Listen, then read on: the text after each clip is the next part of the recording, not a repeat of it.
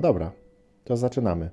To jest aha, super, żeby się nie pomylić, 22. Tak, po 21 jest 22. Dzień dobry, po tej stronie Bartek Drozdowski, mój serdeczny kolega. Rafał Szychowski, dzień dobry, witam wszystkich bardzo serdecznie, cześć Bartku. Cześć Rafale, dawno nie nagrywaliśmy, w ogóle jest jakoś tak za dużo czasu minęło, dopiero dzisiaj wjechała AHA 21 Peacemaker na wideo ze świątecznym opóźnieniem, ale w wysokiej jakości. Tak by the way, nie wiem czy zauważyłeś, ale wideo teraz są większe mordy. Także... Nie widziałem, zobaczę. No mamy tak, no nie widać tego na pierwszy rzut oka, tak plus 10% mamy, większe są te filmy, także jesteśmy, nasze mordy są zmaksymalizowane, a troszeczkę zminimalizowane filmy, które są w tle. To tak z tytułem przypomnienia, aby nie zapomnieć. Dziękuję wszystkim komentującym i subskrybentom i w ogóle, że tam sobie jesteście. W ogóle stabilnie rośniemy do góry, ale o tym jeszcze później. A teraz jeszcze Rafał tradycyjnie przypomnij mi o twoim tym dużym podcaście. Na starygracz.pl. Ale się też dobrze rozwija. Zapraszam na starygracz.pl. Tam są linki do wszystkich odcinków podcastu Stary Gracz, który znajdziecie oczywiście w apkach streamingowych i na YouTubie w formie wideo. Dużo się dzieje, dużo gości się pojawia. Bartek też wróci, bo dawno też nie nagrywaliśmy Starego Gracza.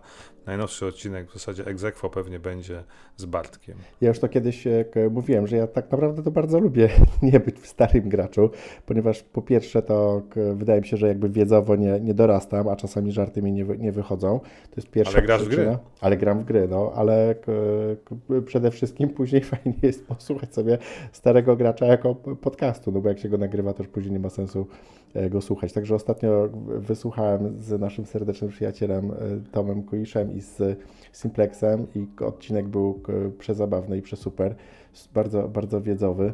Trochę mocno jechaliście po tych, w pewnym momencie odniosłem wrażenie, że nagrywacie tylko po to, żeby się...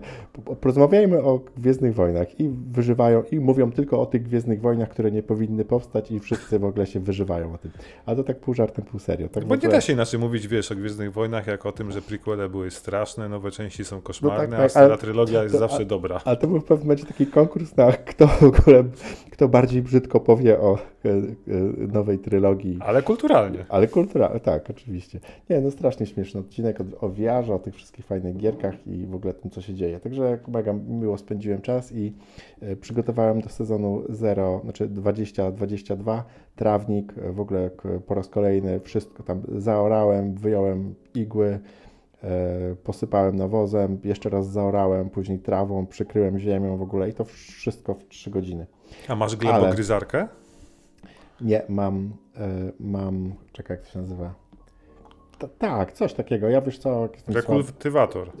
Tak, coś tam ma takie w ogóle takie hardkorowe grabie, które po prostu się wbija w ziemię i ręcznie po prostu przyjeżdżasz cały trawnik i on jakby on tak jakby podcina te korzenie trawy, dzięki temu ona się szybciej regeneruje. Takie tam to kupię ci glebogryzarkę na urodziny. Nie chcę właśnie więcej sprzętu, bo nie miałbym go gdzie trzymać, a używam go tylko raz. No to robota ci kupię, będziesz miał robota. Dobrze, kupi robota. No dobra, już tak nie wiadomo kiedy zaczęliśmy ten odcinek.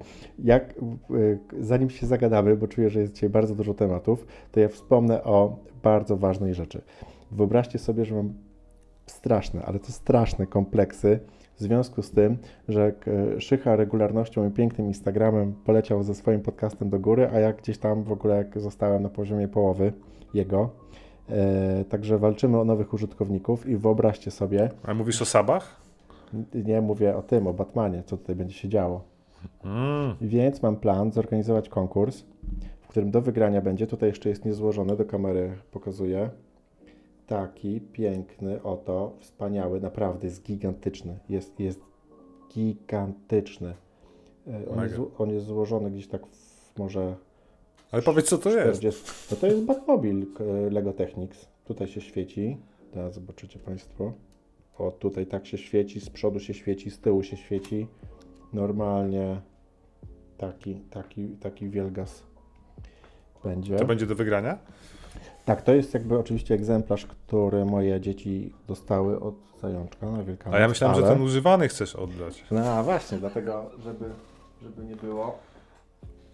Tutaj zaprezentuję. Taki, czeka na... A ja mogę wygrać? Czeka na jednego ze słuchaczy. Aha, super. To ja.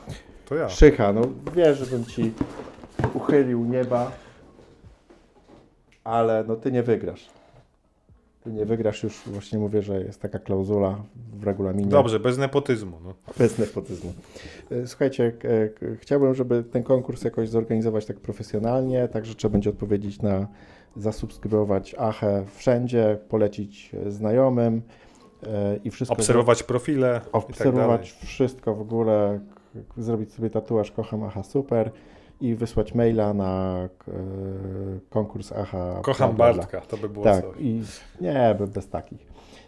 Obserwujcie social media, Instagrama, Facebooka Acha super, zapraszajcie swoich znajomych i walczymy o Batmana. Także nawet jak odpowie, wyobraźmy sobie, że może w konkursie weźmie udział, tak mi się wydaje, kilkanaście, kilkadziesiąt, może kilkaset osób. A to jest super nagroda, super. I zobacz, i to jest na przykład, masz 1 na 100, wygrać takiego, on jest naprawdę super, nie? I jest drogocenny.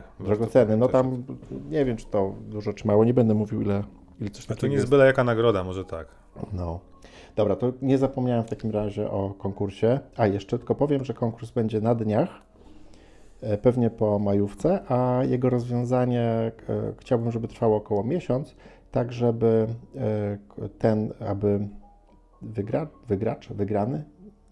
wygracz. Laureat konkursu. Laureat, czyli wygracz.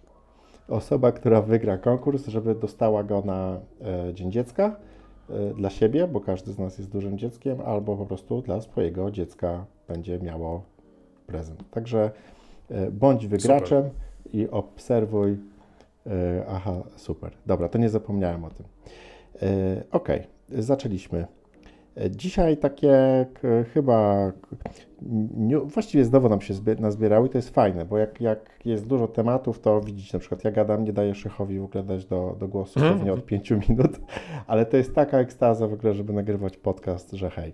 W skrócie, Szycha pewnie was zarzuci za chwilę jakimiś newsami growymi, z których ja będę darł łacha, a w kluczowych momentach mamy The Boys Diabolical, bo to już jest trochę stare i trzeba o tym powiedzieć. Wilki 2, czyli nie Tańczący z Wilkami 2, tylko Wychowane przez Wilki 2,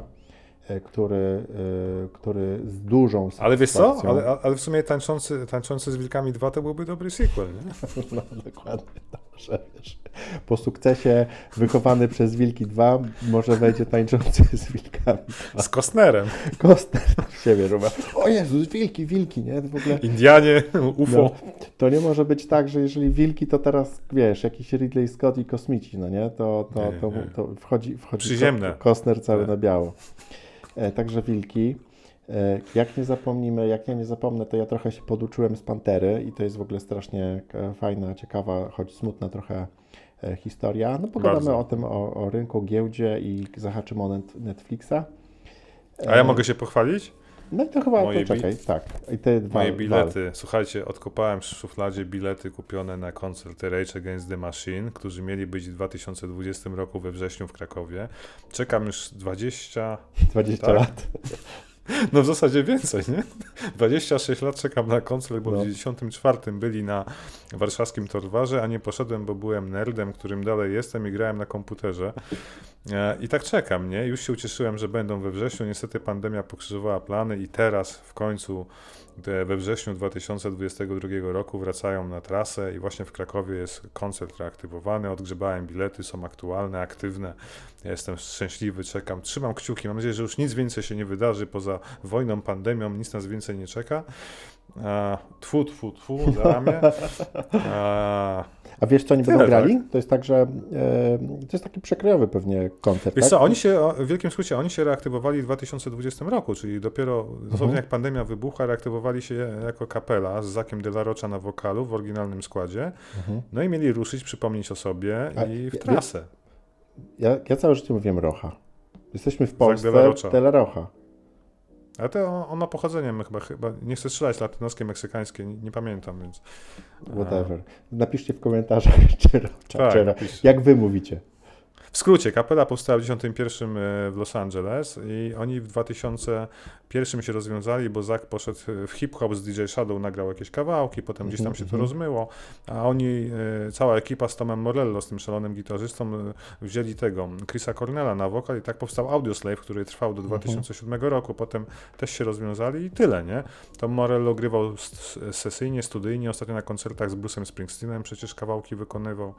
No nie ma co ukrywać, że wiesz, to jest tak jak, tak. Wiem, Body Count. Sepultura i ten drugi zespół Cavalery, chociaż nie, to był już tak, Soulfly, nie? To jest, wiesz, to jest jakby, pamiętamy, wiesz, na przykład Audioslave i tak dalej, nie? Ale to nigdy nie będzie, wiesz, tym, czym byli Rage pierwotnie, albo, nie wiem, taka pierwotna, prawdziwa Sepultura, no nie? Tak. Dlatego czekam. Mam nadzieję, że ktoś się wybiera ze słuchaczy i się spotkamy, piątkę przybijemy. No tutaj Szycha mnie przed nagraniem namawiał, podobno są jeszcze bilety, ale nie wiem. Wydaje mi się, że to będzie takie strasznie duże i wiesz i... taki wtręt. No.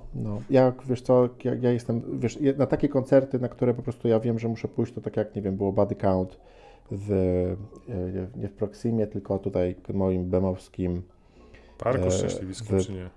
W Progresji. I wiesz, taka... Crowbar. No, albo Crowbar, albo chociaż nawet Jungle, albo Metronomy z takich popowych, albo tak, popowych rzeczy, co nie? Boję się takiego dużego koncertu, ale byłem na Metalice, byłem na Iron Maiden, które były duże i też uważam, że warto. Słuchaj, no to Rage, no to my tak muzycznie, no nie? Nie, no dobra, lećmy dalej, bo to trzeba by zacząć od czegoś, mi się wydaje, że może polecimy co? Może na Netflixie pogadamy, bo całkiem ciekawe wieści z zachodu do nas docierają. I tak całkiem aktualne.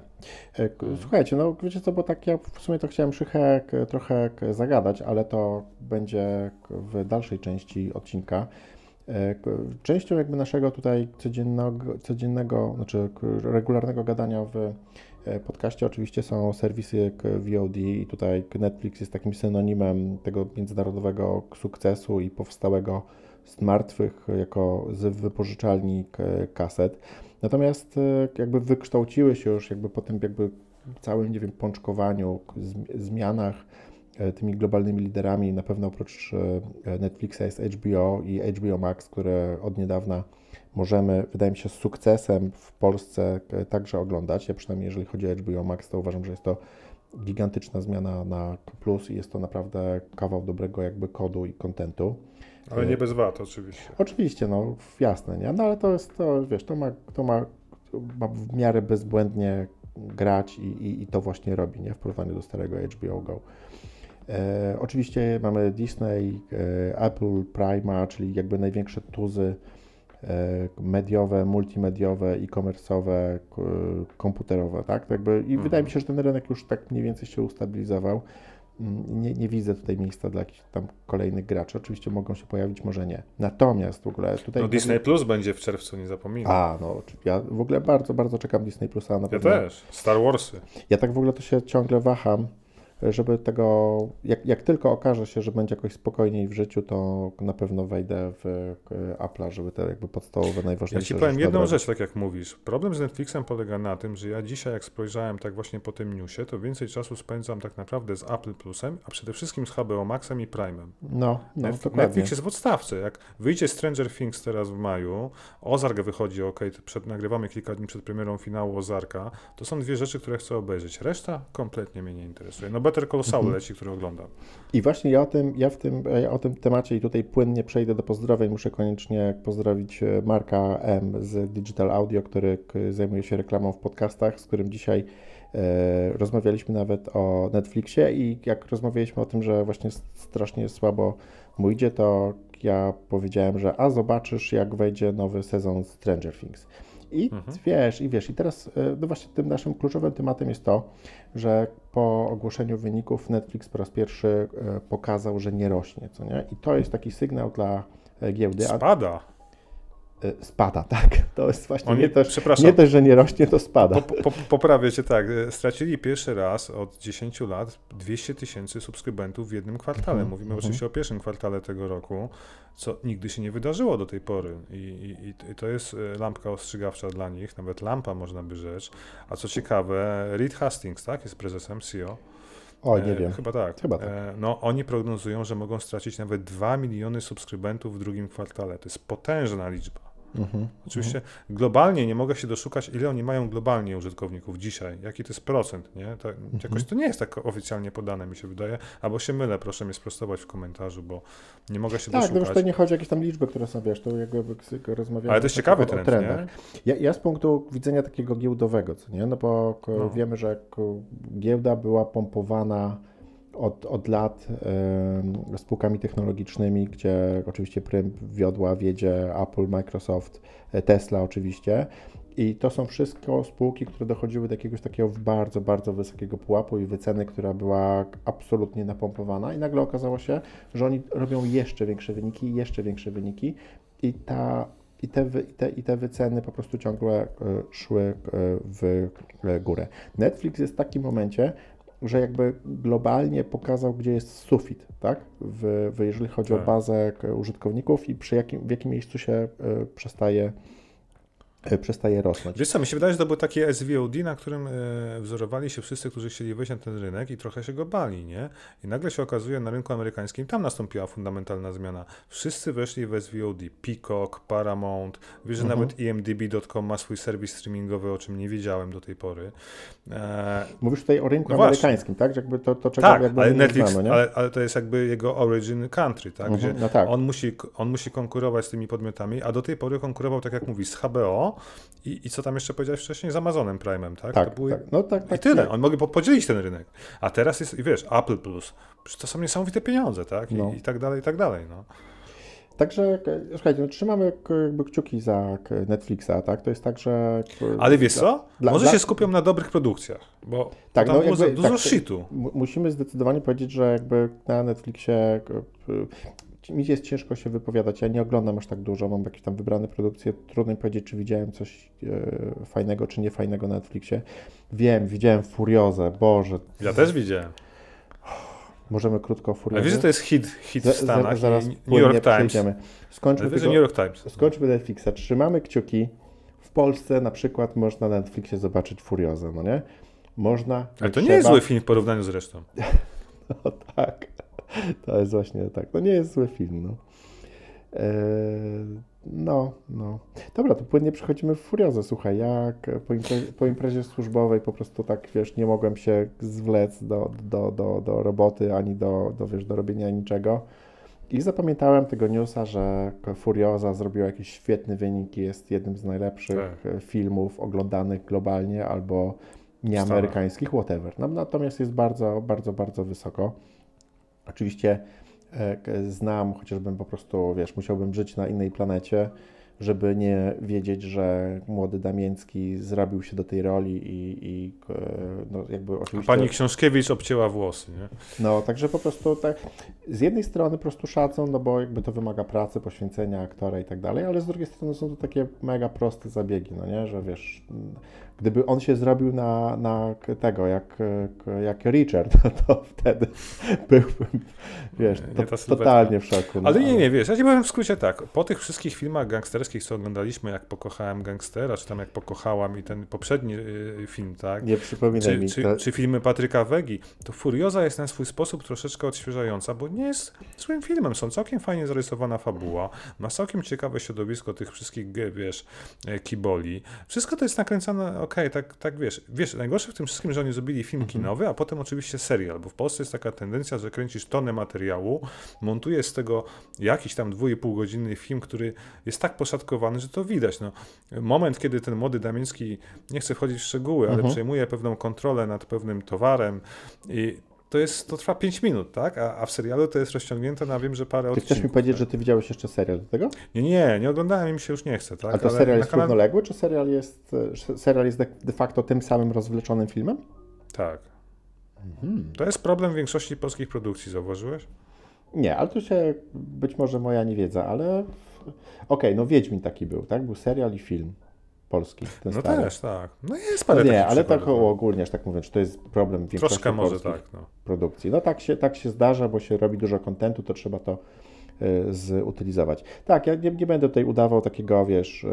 Ale ja nie chcę o Furiozie gadać, bo to jest antyfana, nie, że Nie, spoko film. Wiesz, co mi się podobało? Wiesz, czego nie widziałem chyba wcześniej? Na pewno tak wielu i tak dobrze zrealizowanych scen walki. Ci kolesie jak tam się naparzają, to naprawdę to tak jak, nie wiem, w Krzyżakach, no nie? Że, to jest takie moje pierwsze skojarzenie. Ale tych scen jest naprawdę dużo i one są zrealizowane tak, że po prostu film jest autentyczny. Oczywiście on jest... Słuchaj, ale to on... sprawny jest sensacyjny filmik, po prostu. I nic więcej nie wymagasz. Ale żeby nie było, że tutaj zachwalamy, że to jest jakieś arcydzieło i tak dalej. To jest takie filmidło, dobra polska rzemieślnicza produkcja z fajnymi rolami, ładnymi ludźmi, ładnymi zdjęciami i na pewno nie jest to tak durny film, jak nie są to tak durne i złe filmy, jak te tam Gangstera kocham, Gangstera zostałem. Także to jest na pewno... Papryka wege. Tak, to jest kogoś innego. Nie, tak, kogoś innego. Dobra, tyle o tym chyba. Furioza. Aha, super. Furioza. Słuchaj, ja obejrzałem tak szybko ci przejdę, dosłownie 2 zdania, bo wczoraj zapomnę, nawet nie zapisałem sobie, The Father z Antony Hopkinsem. On dostał za ten film Oscara. Jezu, słyszałem, że to jest genialne. Tak, on dostał Oscara w 2020 za rolę tego ojca. To jest adaptacja sztuki teatralnej. Gra też Olivia Colman, pewnie znasz bardzo dobrze. Gra córkę. Ojca gra oczywiście tytułowego Anthony Hopkins. Ojciec ma demencję, w zasadzie... No tak, no, zapomina o czym rozmawia z córką, zapomina wyglądu córki. Niby brzmi to jak taki dramat klasyczny, natomiast to jak to jest nakręcone, jak to jest pokazane od początku do punktu kulminacyjnego, no robi niesamowite wrażenie i gra aktorska Antonego Hopkinsa faktycznie zasługuje na tego Oscara, więc ja polecam, bo jest na HBO Max, a że teraz wszyscy mają HBO Max, zakładam. Warto zobaczyć. 1,5 godziny to nie jest łatwy, prosty, przyjemny film na tej zasadzie, bo trzeba się skupić i jednak, no jest to smutne, tak? Ale przeraża mnie starość, tak, ukazana w tym filmie, tak naprawdę. To jest jedyna rzecz, jakiej się boję, wiesz, żeby stracić umysł, który mam. No nie wiem, czy chcę. Cała reszta jest nieistotna, tak, ale umysł. No, ja ci polecam. Powiem, nie wiem, czy kto jest. Ja ostatnio sobie zdałem sprawę, że jak już jest się. No ty też jesteś tam trochę lat, chyba 2 młodszy, ale prosto tak 45. Niektórzy mówią, bo tam na Twitterze, wiesz, widzę jakieś tam gwiazdy, influ albo innych twitterowców, nie? 33 lata, jestem stary, w ogóle koniec świata, nie? Ktoś tam, wiesz, no w ogóle to są jakby dzieciaki, nie? A my tutaj takie, wiesz... Ale to temat na inną historię. Wiem, na inną masę. Ja jako powiem, bo teraz mamy dużo energii i tak dalej, ale muszę ci się, Szycha, wyżalić, że po prostu... Tak nienawidzę tej polskiej takiej wiosny, która się nie może rozgrzebać. Po prostu to jest, ludziom powinni rozdawać narkotyki na ulicach, po prostu, żeby tu się dało żyć w tym kraju od czasu do czasu. Wywozić do ciepłych krajów. No, wywozić po prostu, powinien być 500 milionów plus, żebyś po prostu pół roku mógł na tą zimę wyjechać sobie do Tajlandii, na Teneryfę, w ogóle gdziekolwiek, gdzie jest po prostu jakaś normalna pogoda, a nie taka szarówa, zimno. Po prostu... Nie chcę się martwić, będzie coraz gorzej, ale... Nie wiem, ale mój mózg naprawdę... Potrzebuje tego. Nie potrafi jakby pracować, tak? Ja jestem już nastawiony, jakby mój organizm czeka na tą wiosnę, że wiesz, że to jest tak jakby, wiesz, gdyby nie wiem, przyszedłem na basen, przebrałem się w kąpielówki i nagle ktoś mnie oblał zimną wodą, nie? I powiedział, że jest spoko. No nie jest spoko, nie? Wiem. No, także także trzymajcie się, jeżeli w ogóle macie taką wiosenną deprechę, to nie tylko wy, my też w ogóle mamy, przynajmniej ja mam dosyć i po prostu czekam, aż będzie po prostu fajnie i cieplutko. Ale Bartek, jak ten odcinek będzie miał premierę, będzie, zakładam, po majówce, tak, i będzie ciepło wtedy, no. Ale przypomnijcie sobie, że niedawno było szaro i beznadziejnie, a teraz jest piękna pogoda. Tak jest. Bartek, ja może szybciutko jakieś newsy ci sprzedam, a wrócimy do dyskusji o Batmanie. Co? Bo dobra, drodzy słuchacze, obejrzałem Batmana mamy dzisiaj jeszcze, no tak. Obejrzałem Batmana w końcu. Batman. HBO Max, nie tylko konkurs oczywiście. Lego. No, tak. Mów co tam. Ale to zaraz o nim więcej. Co tam wygrzebałeś, Wal? Słuchaj, więc tak, 20 maja na Netflixie trafia 3. sezon naszego ulubionego serialu animowanego, czyli Love, Death and Robots. Więc strasznie się cieszę, bo oni tak zaskoczenia te trailery zawsze wrzucają, więc ucieszyłem się naprawdę, jak I przerwę ci ten trailer, w ogóle jedyny chyba, który powstał, jest taki, który ma na samym początku From the Makers of, coś tam w ogóle chyba jeszcze z jakimiś innymi produkcjami, mogłem się pomylić, ale trailer jest taki zupełnie trochę dziwny i dopiero tylko w jego połowie jest przypomnienie poprzednich odcinków, ale super, ja będę jeszcze za chwilę mówił o Boys Diabolical, ale uważam, że taki format krótkich animacji albo krótkich filmów jest genialny i świetny, że to się sprzedaje i to jest robione ciągle. Słuchaj, wyczytałem też, że David Cronenberg wraca z nowym filmem. On już ma 79 lat, chyba 80 nawet teraz. On pewnie nie żyje w Polsce, więc daje radę jakoś. Tak, to prawda. Generalnie nasz ulubiony twórca buddy horrorów, jak pamiętacie, twórca słynnego filmu Mucha, Crash, tam parę innych tytułów, nie mam, Existence chyba było, tak. Tak, tak. Generalnie nowy film, który ma pokazać w Cannes w tym roku, nazywa się Crimes of the Future i generalnie ma opowiadać o świecie, w którym ludzie nauczyli się zmieniać układ swoich organów wewnętrznych domyślnie. Tak? Co ty mówisz? No i specjalistą, i słuchajcie, jaka jest obsada, że specjalistą w tym fachu jest John Malkovich. Nie, Viggo Mortensen. O kurde. Jego partnerką jest Lia Seydoux, znana chociażby z roli ostatnio w grze Death Stranding, takiej blondynki i chociażby dziewczyny Bonda w ostatnim Bondzie, tak? No i jeszcze Kristen Stewart ma grać też z młodszych aktorów, chociaż czy młodszych przesadziłem, nie? Bardzo ciekawy projekt, ja śledzę, bo lubię Cronenberga i to ma być ukoronowanie jego kariery, w zasadzie on jest na emeryturze, więc myślę, że to może być jego ostatnie dzieło, takie powrót do korzeni, bo paradoksalnie jego pracą dyplomową był film o takim samym tytule w 70 roku na studiach. Okay. Ciekawostka, nie? Wiesz, Mucha, Existence w moim sercu, no Maxa, także nie było chyba bardziej... Chyba rozmawialiśmy kiedyś, ale ja się najbardziej w życiu bałem jako dziecko muchy. Tak jak on się, szczególnie jak ona go trzymała tutaj i tam już oderwała. Twarz mu się rozpadła. To było przerażające, to było gorsze niż łapety. Polecam obejrzeć na YouTubie przed snem, polecam. Nie, to ciągle wygląda, wiesz, masakrycznie. Ex aequo z The Thing, nie? Tak, ale jak The Thing już widziałem jako starsza osoba, także wiesz, to już to inna historia. A ja Muchę widziałem ostatnio, tydzień temu, wiesz, i super. Naprawdę? No. A tak, wiesz, była sobota, wieczór, pomyślałem sobie, tak. Zobaczę sobie Muchę? Zobaczę młodego Jeffa Goldbluma, Gina Davis, przecież tam gra jego dziewczyna tak. I zobaczyć, jak to wygląda, dlaczego ja się tak tego bałem i powiem wam szczerze, że dalej się można bać. Ty, jak czemu moje skojarzenie jest teraz Jeff Gold z... Niesłusznie. Przepraszam, aha, super, nie możemy zapomnieć, aby porozmawiać o Ghostbusters Afterlife. Tak. To już jest ten czas? Czy nie? Wiesz co, nie, chciałem ci jeszcze sprzedać tylko news. To idź dalej, ja sobie zamontuję. Słuchaj, ruszyła produkcja Gliniarza z Beverly Hills 4, z Eddie Murphym oczywiście. Za produkcję odpowiada Netflix nomen omen, ale i z Paramountem na spółkę na szczęście, a dystrybucją zajmie się tam, Netflix się zajmie dystrybucją, Paramount produkcją, więc to dobrze świadczy o tym. No i mam nadzieję, że wiesz, że dostaniemy w końcu godną część, kontynuację trójki, która była w 94, 3, ja nawet nie pamiętam. Jakoś tak wiesz coś więcej? Nie, dopiero ruszyła produkcja, wiesz. Fajnie, cieszę się. Wiesz to jakby Gliniarz z Beverly Hills jest jednym z tych filmów, którymi ja raczyłem moje dzieci, żeby pokazać im najlepsze komedie z lat 80. i 90. I tak jak zabójcza broń miejscami nie była jakimś tam super pomysłem, bo ona jest brutalna, żarty były żarty były mocne. Akademia Policyjna była też miejscami też dosyć tak naseksualizowana.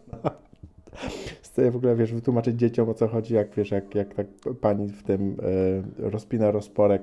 Tak, komendantowi. Wiesz, trochę, wiesz, i wtedy wszyscy... Ale ja byłem mały, też nie rozumiałem. Tak, ale chyba tak dokładnie to wygląda. Ale Gliniarz z Beverly Hills po prostu wszedł świetnie, nie? I super się dzieciakom podobał. Oczywiście Książę w Nowym Jorku jest genialnym filmem z Eddie Murphy. A Cudowne dziecko? Cudownego dziecka... Przepraszam, Golden Child, Złote dziecko. Tak, ja widziałem to jako dziecko, ale teraz tego filmu nie ma. Dopiero teraz mi przypomniałeś, jest pierwszą osobą, która wymawia nazwę tego filmu od 20 lat. Cieszę się. Dziękuję super. Ci za tego newsa, Rafał. To wiesz. Ale mam lepszego newsa. Pamiętasz, you make my life, aha, super, better. No i fajnie. Chociaż jak Harrison Ford całe życie mówił, że nie zagra w serialu telewizyjnym, więc w końcu się złamał na starość i będzie nowy serial na Apple Plus pod tytułem Shrinking. Od bycia shrinkiem, a nie od skurczenia. No historia będzie prosta, że będzie psychoterapeuta, który będzie mówił swoim pacjentom, co o nich myśli i mówił im całą prawdę. I generalnie serial o twórców Teda Lasso, więc trochę mówi o tym, w którym kierunku to pójdzie, że to będzie taki feel good content. No i Harrison Ford ma tam grać jedną z głównych ról. A słuchaj, a jak jesteśmy przy Apple'u, to dwie rzeczy. Ty Teda Lasso widziałeś, tak? I oglądasz na bieżąco. Oj, polecam, tak, 2 sezony, fantastyczne. To są 2 zamknięte sezony i czekamy na kolejne, tak? Tak. Dobra. Tak. A słuchaj, koniecznie. A jeszcze jest taki Artur Kurasiński, nasz kolega, pisał o 3 takich serialach o upadkach startupów albo o... Tak, WeWork. Jest WeWork i... Tak, ale jest WeWork, jest o tym Theranos chyba. Krwi. Theranos, tak? Theranos i 3 na Apple'u. Chyba Survision? Taki koleś z takim... O czym on pisał, nie pamiętam. Z odciętym mózgiem, głową. Tak. Nie wiem, czy to jest o startupach, czy o... Ale to nie jest startup, to jest seria science fiction o korporacji. Severance. A wiem, Severance, tak. To jest Office przyszłości, Office w kosmosie, Office w 2020. Ja wiem, do czego zmierzasz, ale nie podam szczegółów. No, chodzi o to, że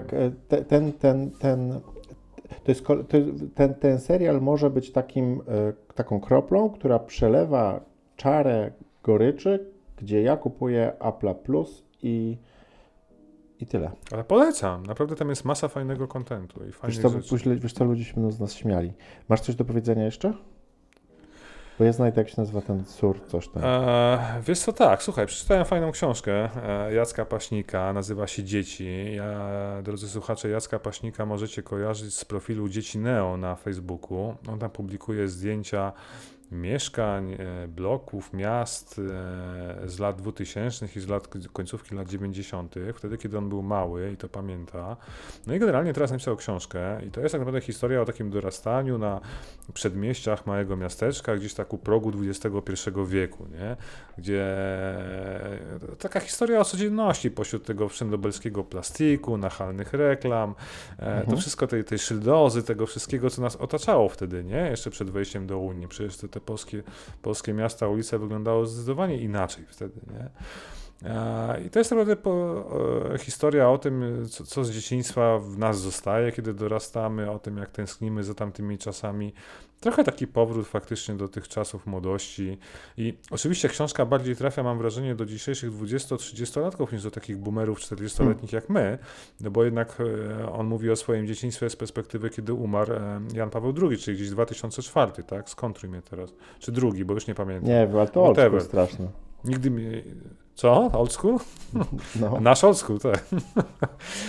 Fajna historia, polecam, jeżeli chcecie wrócić do tego czasu przełomu lat 90., 2000, do nowego milenium i powspominać trochę przez pryzmat dzieciaka, jak wyglądał nasz kraj wtedy. A pamiętasz takie kluczowe momenty, które cię tam, rozczuliły? Pluskwa milenijna, kupowanie komputerów, tych kremowych, szarych, obrzydliwych obudowach, bańki CRT, pan z wąsem montujący internet na osiedlu, bo taniej niż kablówka. Czy chcesz Matrixa na DivXie? Dokładnie. Takie właśnie historie, nie? Wiesz co, próbuję ostatnio odgryzować piwnicę i wyrzuciłem dziesiątki, może nie, bez przesady, ale grube kilogramy płyt CD, gdzie miałem po prostu skrupulatnie wypalone, serial typu Lost, Breaking Bad, Ja też tak miałem kiedyś. Wypisane pięknie mazaczkiem, nazwy filmów, które były na tej płycie wypalone. W ogóle, to takie święte, przecież jak wypalę ten film, to on do końca życia mi tutaj starczy. Jak będę chciał kiedyś zobaczyć Lostów, to ja mam, nie? I ktoś za 10 lat przyjdzie i opowie: hej, a masz jakiś fajny serial? A ja wyciągam tej Lostów, masz, nie? I on mi tam da na płycie jakiś inny, nie? Że come on. Nie powiedziałem ci jeszcze fajnej rzeczy. Życie potoczyło się inaczej. Czekaj, tylko jeszcze zamknę wątek. To trudne słowo, którego nikt z nas nie pamięta, to było severance. Po polsku rozdzielenie. Severance. Severance, rozdzielenie. A ja nie powiedziałem severance? Może powiedziałeś, ale to jest tak dziwne słowo, że nie uznałem, że mówisz prawdę.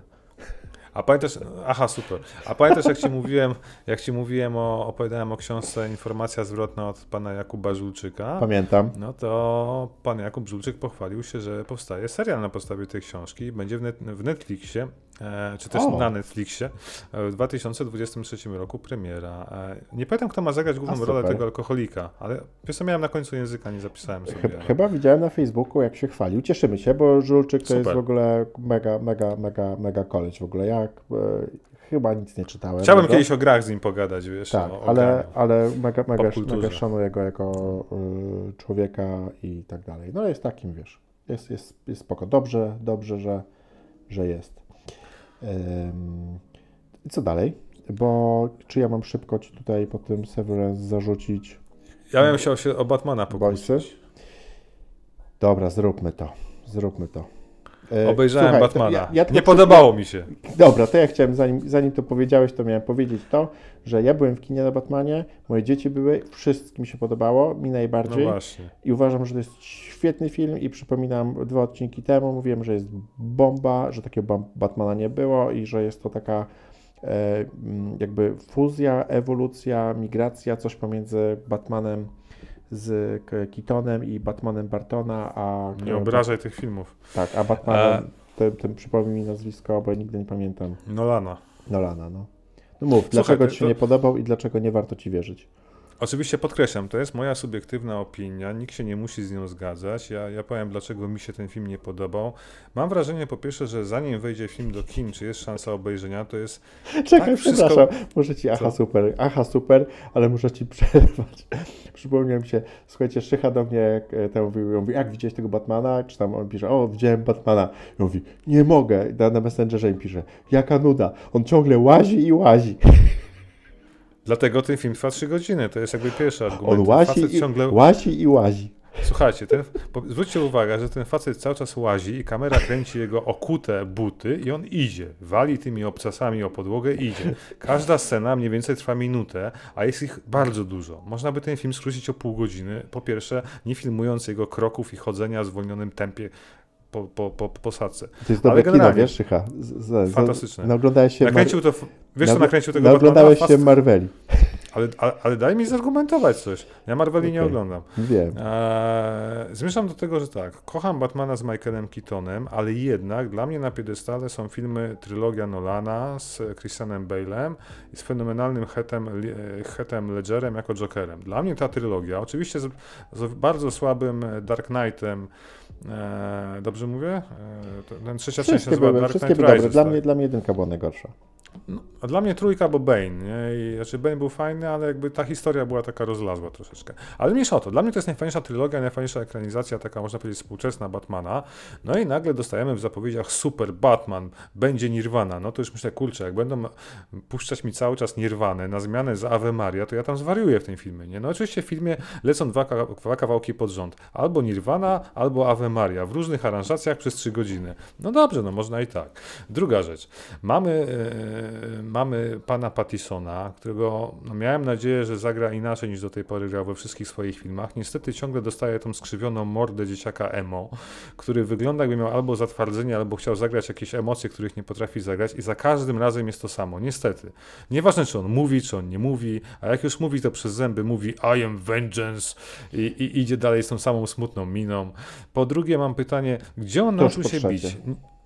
Co? Po trzecie, nie wolno. Słuchaj, ale co, chciałbyś mieć kolejnego Nolana? Chciałbyś mieć, nie wiem, 4. Nie, chciałem mieć coś innego, wiesz. Ale jest coś innego, dostałeś coś innego. Dlaczego mi się...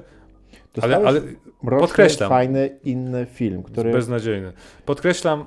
Słuchaj, ja ci mówię moją subiektywną opinię, ale daj mi skończyć argumentację, chciałem skończyć. Potem może powiedzieć... Ale ja nie mogę tego słuchać. No to, ale nie wmawia mi, że mamy się podobać. Mówię, nie wmawiam. Kolejne. Już nie będę wyliczał, który kolejny, ale kolejne pytanie moje. Gdzie on się nauczył bić, taki młody chłopak, skoro to jest geneza, czy to jest jego pierwszy rok bytności w Gotham jako detektywa i człowieka, który chce mścić się na ulicach? Chodził na siłownię, zamiast jeździć na rowerze. No właśnie widzę, jeździ motorem i ma twarz zbitego dzieciaka. Ja tu się oczywiście Szycha zgrywam, żeby było, wiesz, wesoło i tak dalej, bo uwielbiam... Nie, ja wytykam wady tego filmu, wiesz... Słuchaj, podoba mi się Nowy Jork, tak? Podoba mi się Nowy Jork, który zagrał Gotham, zrobili to pięknie, świetnie go nakręcili, świetnie imituje Gotham, widać te budynki Chryslera i Daimlera, fantastyczne miasto, faktycznie może udawać metropolię Gotham, tak? O wiele bardziej niż Chicago czy inne te miasta. Kolejny mój zarzut to Zoe Kravitz, powiem Ci szczerze, to jest fajna aktorka, ja ją lubię, ale jako kobieta kot nie przekonała mnie i nie widziałem tej chemii między nim a Pattisonem. Szczerze, tej chemii tam nie widziałem. Potem powiedz mi, że Pingwin był fantastyczny. Oprócz prostetycznej twarzy, świetnego make-upu, on był karykaturalny, on był przerysowany. Nie, ale był przerysowany, był groźny, był jak w Goodfellas, był taki w ogóle, wiesz... Proszę cię. Był groźny, miał taki charakter. Nie był groźny. Biła od niego taka pewność siebie, takie chamstwo, takie wbudowane zepsucie. Ale wiesz co, mogli równie dobrze jakiegoś ziutka tam posadzić, a nie robić mu twarzy prostetycznej i zagrałby tak samo jak ten Colin Farrell w tej twarzy. No tak, ale to jest tak jak z Furiozą, no nie? To jest taki prosty hollywoodzki zabieg, nie? Że wiesz, że dorobimy komuś tylko ta postać... sztuczną mordę i będzie, wiesz, będzie super, ale tutaj się udało. Postać absolutnie nic nie wniosła. Zanim dojdziesz do punktu drugiego i trzeciego, ja też absolutnie nie uważam, że to jest perfekcyjny film. Tak? On był za długi, kończył się tam ze 2 albo 3 razy. Natomiast jeżeli chodzi... Ale no pierwszy Batman Nolana też był według mnie... Świetny był, walki, jak on się uczył, treningi w Tybecie. Nie, potem, ten dzieciak. Super. Ten Anarcha na ulicy. Z Gwiezdnych Wojen, Liam Neeson, tak? Tam grał, dobrze pamiętam? Złego? Tak, Quingon. No to było słabe. To było super. Mega. No dobra. Natomiast na pewno ja będę bronił, tak, ten od Andy Serkis. Tak, Andy Serkis, czyli ten od Goluma też jakby się nie broni, tak? Ale no to co się sprawdziło w takim razie w tym filmie? Nakręcił to facet od Planety Małp. Tak, i super. Ale podoba mi się ogólny pomysł, jakby odwaga, pomysł na film, że jest mroczny, że jest ciemny, nie jest taką, wiesz... No właśnie, ale poza czarnymi scenami. Jest prawdziwym anty-Marvelem, ale nie jest też... Ale tam nic nie było, Bartek. Słuchaj... A fabuły nie było. Fabuła była inna, jest to film detektywistyczny, no, tak jak... Tak, ale nic ciekawego. To jest mój problem, 3 godziny się nudziłem. Chodzi, jeździ na tym motorze, ma tą zbitą minę. Słuchaj, nawet jeżeli przez połowę filmu się wynudziłem, to... A jednak. To przez tą pozostałą połowę sceny, jakby, które tam widziałem, były dla mnie takim kunsztem filmu, tak? Pokaż mi chociaż jedną... Jesteśmy otoczeni przez, wiesz, szybkie produkcyjniaki, wiesz... Furiozy, gangsterów, wiesz... Ale nie porównaj Furiozy do Batmana, daj mi... No tak, ale mówię w ogóle ogólnie o takim trendzie, wiesz, serialowo miałki. Pokaż mi jedną walkę, jeden efekt specjalny, którego wcześniej nie widziałeś. To wszystko już było, tam nie było nic nowatorskiego, żadnej fajnej walki, nic fajnie nakręconego, nic. No, co to jest za argument? Pokaż mi jakiś...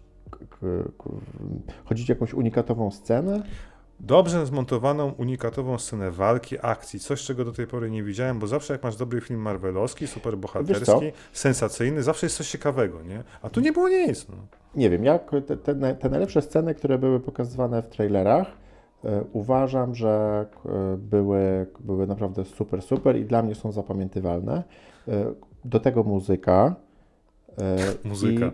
Biorą kawałek sprzed 30 lat i nagle, który jest znowu na topie Billboarda w Stanach, bo dzieciaki zaczęły tego słuchać, bo odkrywają Nirwanę. Mega. Nie, ale mówię o tej jakby przerobionym Imperial March. Imperial March? Przecież tam masz Nirwanę. Nie, ale ty mówisz o kawałku, ja mówię o muzyce. Ave Maria. Dobra, nie. Ten taki dźwięk, który jest użyty w trailerze i ten, który jest takim nowym jakby gongiem batmańskim. Okej, ja wiem, o co ci chodzi. Tudum batmańskim. To jest przerobiony, zwolniony i spłaszczony Imperial March, jeżeli dobrze pamiętam, albo coś słynnego, żeby później nie było. Słuchaj, absolutnie zgadzam się. Nie mój Batman, może być tak? Mogę tak powiedzieć? Tak, oczywiście, nie twój Batman. Ja, wiesz, żeby nie było, tak? Ja na potrzeby naszej dyskusji tutaj postawiłem się w roli tego, trolla, któremu się podobał, bo inaczej byłoby nudno. Bo jak dwie osoby jakby, wiesz, mają podobną opinię i jadą po czymś, to nie jest to atrakcyjne. ja będę tego Batmana bronił, strasznie mi się podoba. Wiesz, mogłeś dostać coś takiego jak Gwiezdne Wojny numer 7, tak? Albo numer 1, tak? Mogłeś dostać totalną kiszkę i po prostu Batmana, który jest podróbą Marvela. Ale nie, DC zrobiło coś jakby inaczej. Wiesz, gotycko, ciemno. Ale, podobał ci się komisarz Gordon? Nie, nienawidzę go. Nie. Najgorszy. Właśnie też źle obsadzony. Ale wiesz co, ja bardzo nie lubię tego aktora, wiesz, on gra totalnie... Nie, on świetnie zagrał przecież Felixa Leitera w Bondach ostatnich z Craigiem, a mam wrażenie, że dalej gra tego samego agenta CIA, bo mówi tym samym głosem jako komisarz Gordon, wiesz, to byłoby beznadziejne. Ja go kojarzę z Zakazanego Imperium i z Westworld. Możliwe. Tak, tam... Wiesz co, mi się wydaje, że może ten Batman byłby lepszy, gdyby nie ta obsada, która mnie zirytowała, wiesz, bo myślałem, że Pattison będzie lepszy. Może on trafia do, wiesz, młodszej audiencji, tak? Totalnie jestem za Pattisonem. Uważam, że genialny wybór. Jest jego szczęka, w ogóle totalnie mi tam pasuje. Wiem, że jest emo, jest za młody, wiesz. Wolę Ben Afflecka już, wiesz, jako Batmana. Nie, no litości, come on. Ben Affleck zamiast Pattisona. Człowieku, szczerze, bardziej do mnie będziesz się tego wstydził. Nie. Nie chcę Pattisona. Nie. Chociaż Ben Affleck to też miał swoje... Wiesz, ale wiesz, że Michael Keaton wraca do stroju Batmana? Co? No, poszukaj sobie. Ma wystąpić w serialu. Tylko nie pytam, czy we Flashu, czy gdzieś tam ma się pojawić. No zobacz sobie, no. Michael Keaton. Słuchaj, no to niespodzianka, pewnie mnie wkręcasz. Batman, fajnie, że... Zobacz, ja się cieszę, że powstał film, który jest, jest Batmanem, który też słabo. Nie, ten dzieciak, nie? Na końcu, bo fajnie w tej masce był fajnym złym, vilainem klasycznym, a jak zdjął maskę, taki dzieciak, nie? Tak. No, ale a Joker? Joker super, uważam, że... A widziałeś tą scenę, która jest dostępna na YouTubie? Tylko pytanie, wiesz, czy się obroni, tak? Wiesz, ale to jest... Jakbyś miał powiedzieć, jedna w ogóle z najtrudniejszych postaci do zagrania ever, no to byłby Joker, tak? No bo... Ale wiesz, on będzie porównywany do Heath'a Ledgera, który jest ale nie dlatego, że jest trudny, tylko że masz Heath'a Ledgera i Jacka Nicholsona, nawet nie zapominajmy, tak? Jakby... No tak. I wiesz, co mi się podoba w tym Batmanie i to widać właśnie w tej scenie dostępnej na YouTubie, że ten Batman jest taki naturalistyczny. Nie jest futurystyczny, tylko jest tak jakby naprawdę mógł się wydarzyć. To z taką oczywiście pewną nutką fantasy, jakby takiego przegięcia, co nie? I ten Joker, tego zniekształcona twarz, usta jest taka, która byłaby jakby efektem jakiejś choroby, tak? To nie jest jakby... Jest obrzydliwa, ale naturalna i prawdziwa. I cały film w pewien sposób taki jest. I naprawdę. Nie wiem, trudno jest mi takie właśnie małe niuanse z niego wyciągnąć, ale jako całość go totalnie kupuję. Świetnie jest nakręcony, to przyznam rację. Świetnie i odważnie. Ja widziałem dzisiaj jednym okiem, jest tak na YouTubie na gałęzi, albo jest kilka dobrych takich YouTubeowych filmów, kanałów, przepraszam. Tak jest. Kręconych przez ludzi, którzy się znają na filmie i tam między innymi jego autor opowiadał o jakby niuansach, jak został nakręcony, jak bardzo ryzykowna i odważna była to decyzja, że on był nakręcony tak niedbale i niewyraźnie, że masz długie sceny, które są, wiesz, rozmyte przez, nie wiem, 30-40 sekund i nabierają ostrości dokładnie, nie wiem, tylko w ostatnich 5. To jest wszystko, wiesz, ryzyko operatora i reżysera, że to nie wyjdzie i to nie zagra, tak? Podobnie, że wszystkie sceny są kręcone ze statycznej kamery, a nie z ruchomej, tak? I to też jakby... Wierzę w to, że w oczach specjalisty ten film ma bardzo dużo takich właśnie przemyślanych, fajnych, odważnych decyzji. To dodatkowo jakby podnosi moją ocenę. Jeszcze raz, zgadzam się z Tobą, że aktorsko co najmniej połowa obsady źle. Natomiast podobał mi się na pewno Pattison i podobała mi się Młoda Krawic. Zróbmy tak. Ode mnie on ma, to jest fajny fundament do kontynuacji. Jeżeli oni wyciągną wnioski z tego, poprawią to, co na przykład mnie interesuje, dadzą lepsze tempo akcji, wejdzie Joker na scenę, tak? To będzie tak jak z Dark Knightem Nolana. Druga część jest do dzisiaj moją ulubioną częścią. Tak, częścią. I tu. Dokładnie tak. Nie skreślam, ale nie podobało mi się, powiem szczerze. No. Chyba za mocno. Wynudziłem się. Okej. No, może to jest lepsze słowo, ale jakby nie przemówił do mnie ten Batman. Patrz, nawet ten, jak się nazywał ten hereszt mafijny Camino. Ale, słuchaj, ale pamiętaj, że ty de facto Falconi?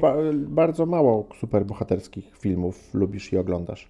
Ale ja oglądam, doceniam Watchmenów, których oglądałem parę razy. No ostatnio przecież Peacemakera, Suicide Squad, Spider-Many. Mogę obejrzeć, tak? Ale... Nie jestem fanem tego. I tak? Spider-Man, na przykład ostatni Spider-Man był lepszy od tego Batmana? Nie widziałem ostatniego Spider-Mana, bo wyobraź sobie, że wolałem obejrzeć Czas Apokalipsy, nową wersję w 4K, bo doceniam dobre kino. A czas niestety nie jest z gumy, więc staram się oglądać to, co wiem, że jest dobre. Tak? Oczywiście nie ujmując ludziom, którzy oglądają Spider-Mana. Słuchaj, tak, zamykając Batmana, fajnie, że masz wybór, możesz go zobaczyć w domu. Mhm. Tak. Nie domknęliśmy tej dyskusji o Netflixie, przełożymy ją chyba sobie na jakiś taki temat rezerwowy, czy kina padną w ogóle, bo o tym fajnie chciałbym jakby pogadać, bo jest na przykład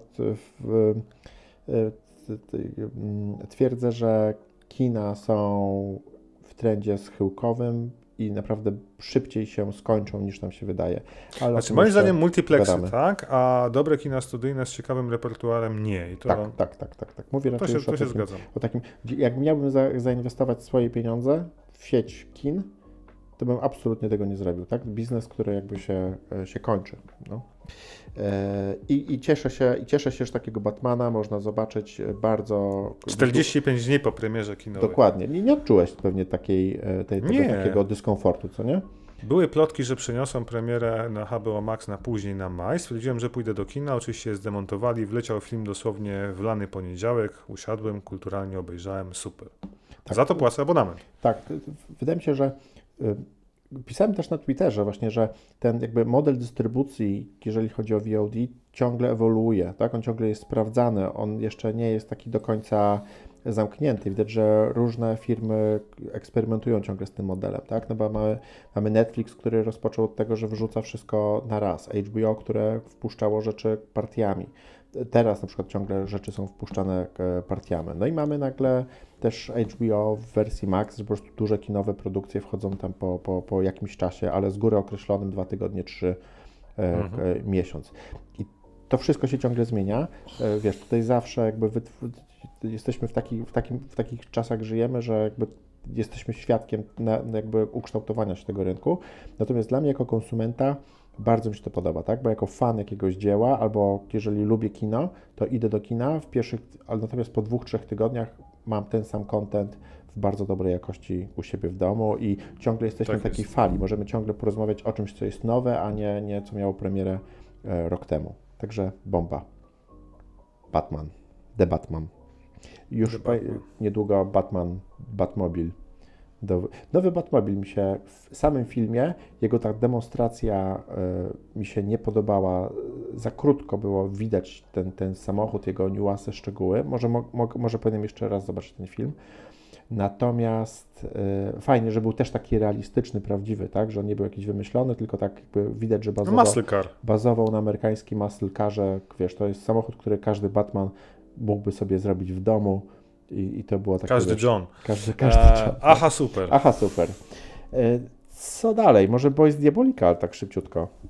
A powiedz, czy warto obejrzeć. Ja chcę wilki, a wilki chcę. A, dobra, człowieniu. Nie wiem, czy my za chwilę nie będziemy musieli nagrywać kolejnego podcastu. Nie, to musi być długi podcast.